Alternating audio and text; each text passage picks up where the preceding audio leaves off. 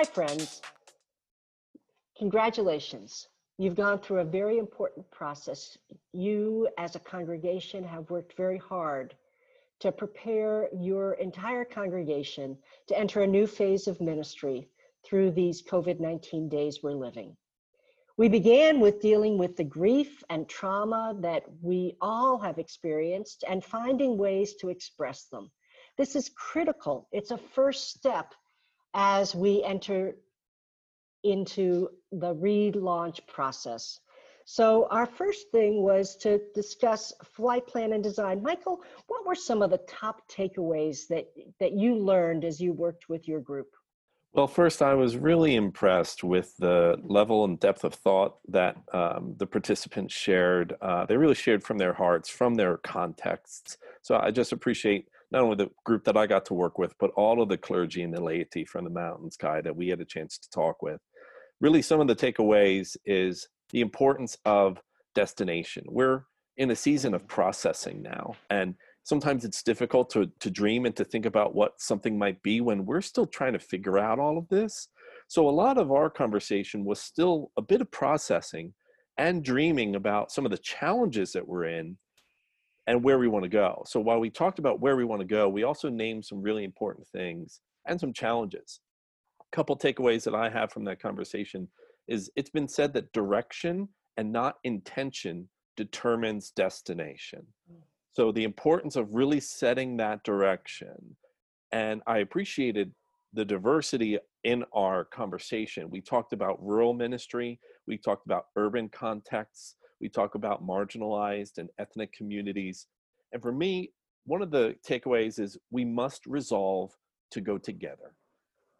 The importance of listening to each other, maintaining connection while honoring context, I think is going to be really important for us as we take off, as we relaunch, and as we move forward. And so I believe that from this will come a new understanding of connectionalism, of really making sure that we're together in this, of taking this step forward together, or um, you know, making sure that we involve everybody in this. And again, it's going to look different, but really naming who we are as United Methodists about how we're connected to each other. I think we need to reimagine what that will look like moving forward. But again, di- direction and not just intention will determine your destination. We must resolve to go together and begin to dream about a new connectionalism that honors our very diverse locations and also includes our marginalized voices, because they will lead the way forward for us. And one of the powerful things from Scripture that I've been thinking about and reflecting on is in Proverbs twenty-two three and in Proverbs twenty-seven twelve. It's the same verse, just in two different spots. It says, the wise see danger and take refuge, but the foolish keep going and pay the price. So this is a time for us that as we see the danger, take refuge, reflect, dream, and think about what is going to be our destination. Let's not just keep going, but let's take refuge, reflect, and dream. Thank you. I, I love that. And I love the thought of a new connectionalism. Jeff, your team uh, talked about uh, pre-flight, the plan and preparation. What were some takeaways that your group came up with? Yeah, it was a really good conversation. One of the, uh, probably one of the best pieces of it, Steve Easterday McPadden discussed uh, how they had sort of tried to launch early and what they learned from that experience and how they're sort of backing off and uh, will take more time and to reconsider options moving forward. And he was very honest and open about that. And so I really appreciated his advice. The very first thing we heard from every panelist was over-communicate. Over-communicate everything about the plan, everything about the options, uh, everything about the decisions that will be made or that have been made. Um, Communicate as wide as you can, communicate as often as you can. Um, and in that communication, uh, Nathan was really good to say we need to be very open and honest and transparent with one another. and discuss about the ways that we may need to pivot quickly, or even about the times where we made mistakes and own up to those mistakes and um, continue to work together. Uh, it, it was clear at, at one point that not everybody agrees on how we should proceed or what the sort of pre-flight checklist should look like. Uh, there was a wonderful conversation between Margaret and Steve about hymnals. Um, but we have to work through this together. Um, you know, the group acknowledged there's some really big challenges ahead uh, as far as not only how do we keep our people safe and healthy, but how do we make things like worship meaningful when a significant thing about worship is music, and we're not sure how to do music in an in-person gathering for a long time. Um, we know live streaming is going to be with us. So how do we um, how do we integrate live streaming into in-person gatherings and keep these two congregations connected?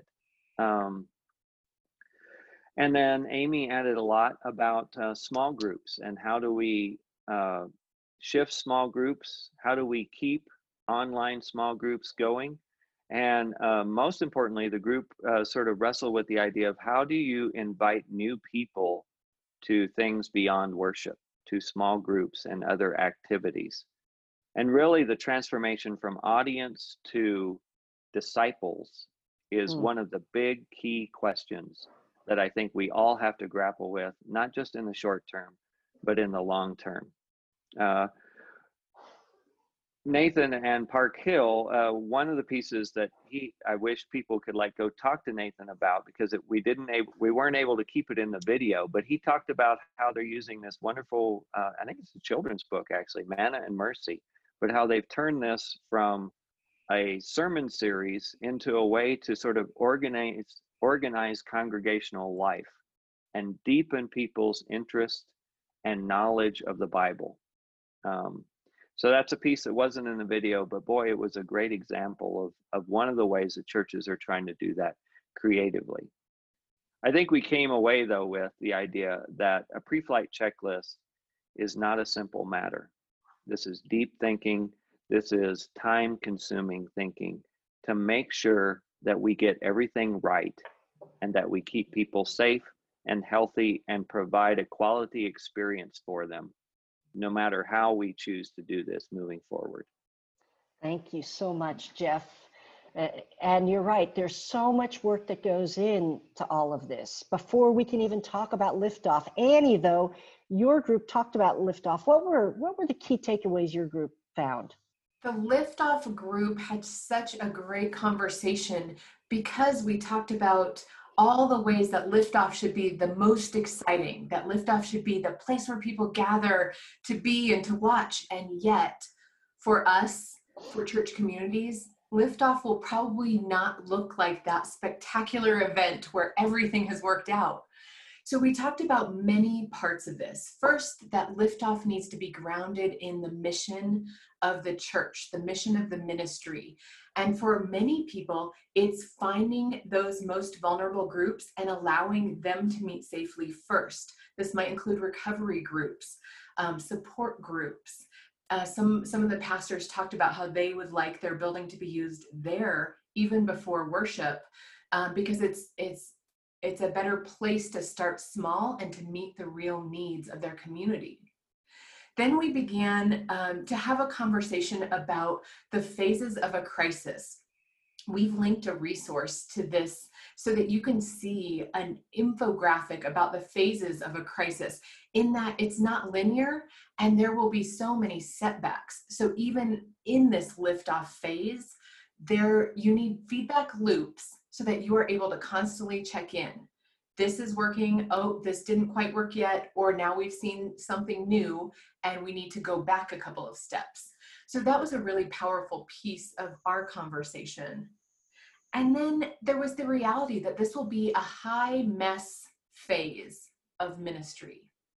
We have to be okay with innovating, with experimenting, and with going where the energy is with our people and our communities.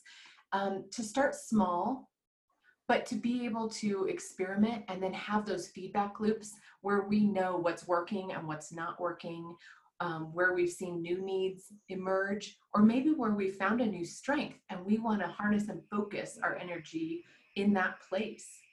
So liftoff, um, we decided really is sort of like an Acts two community where we're meeting the needs of those who are most vulnerable first.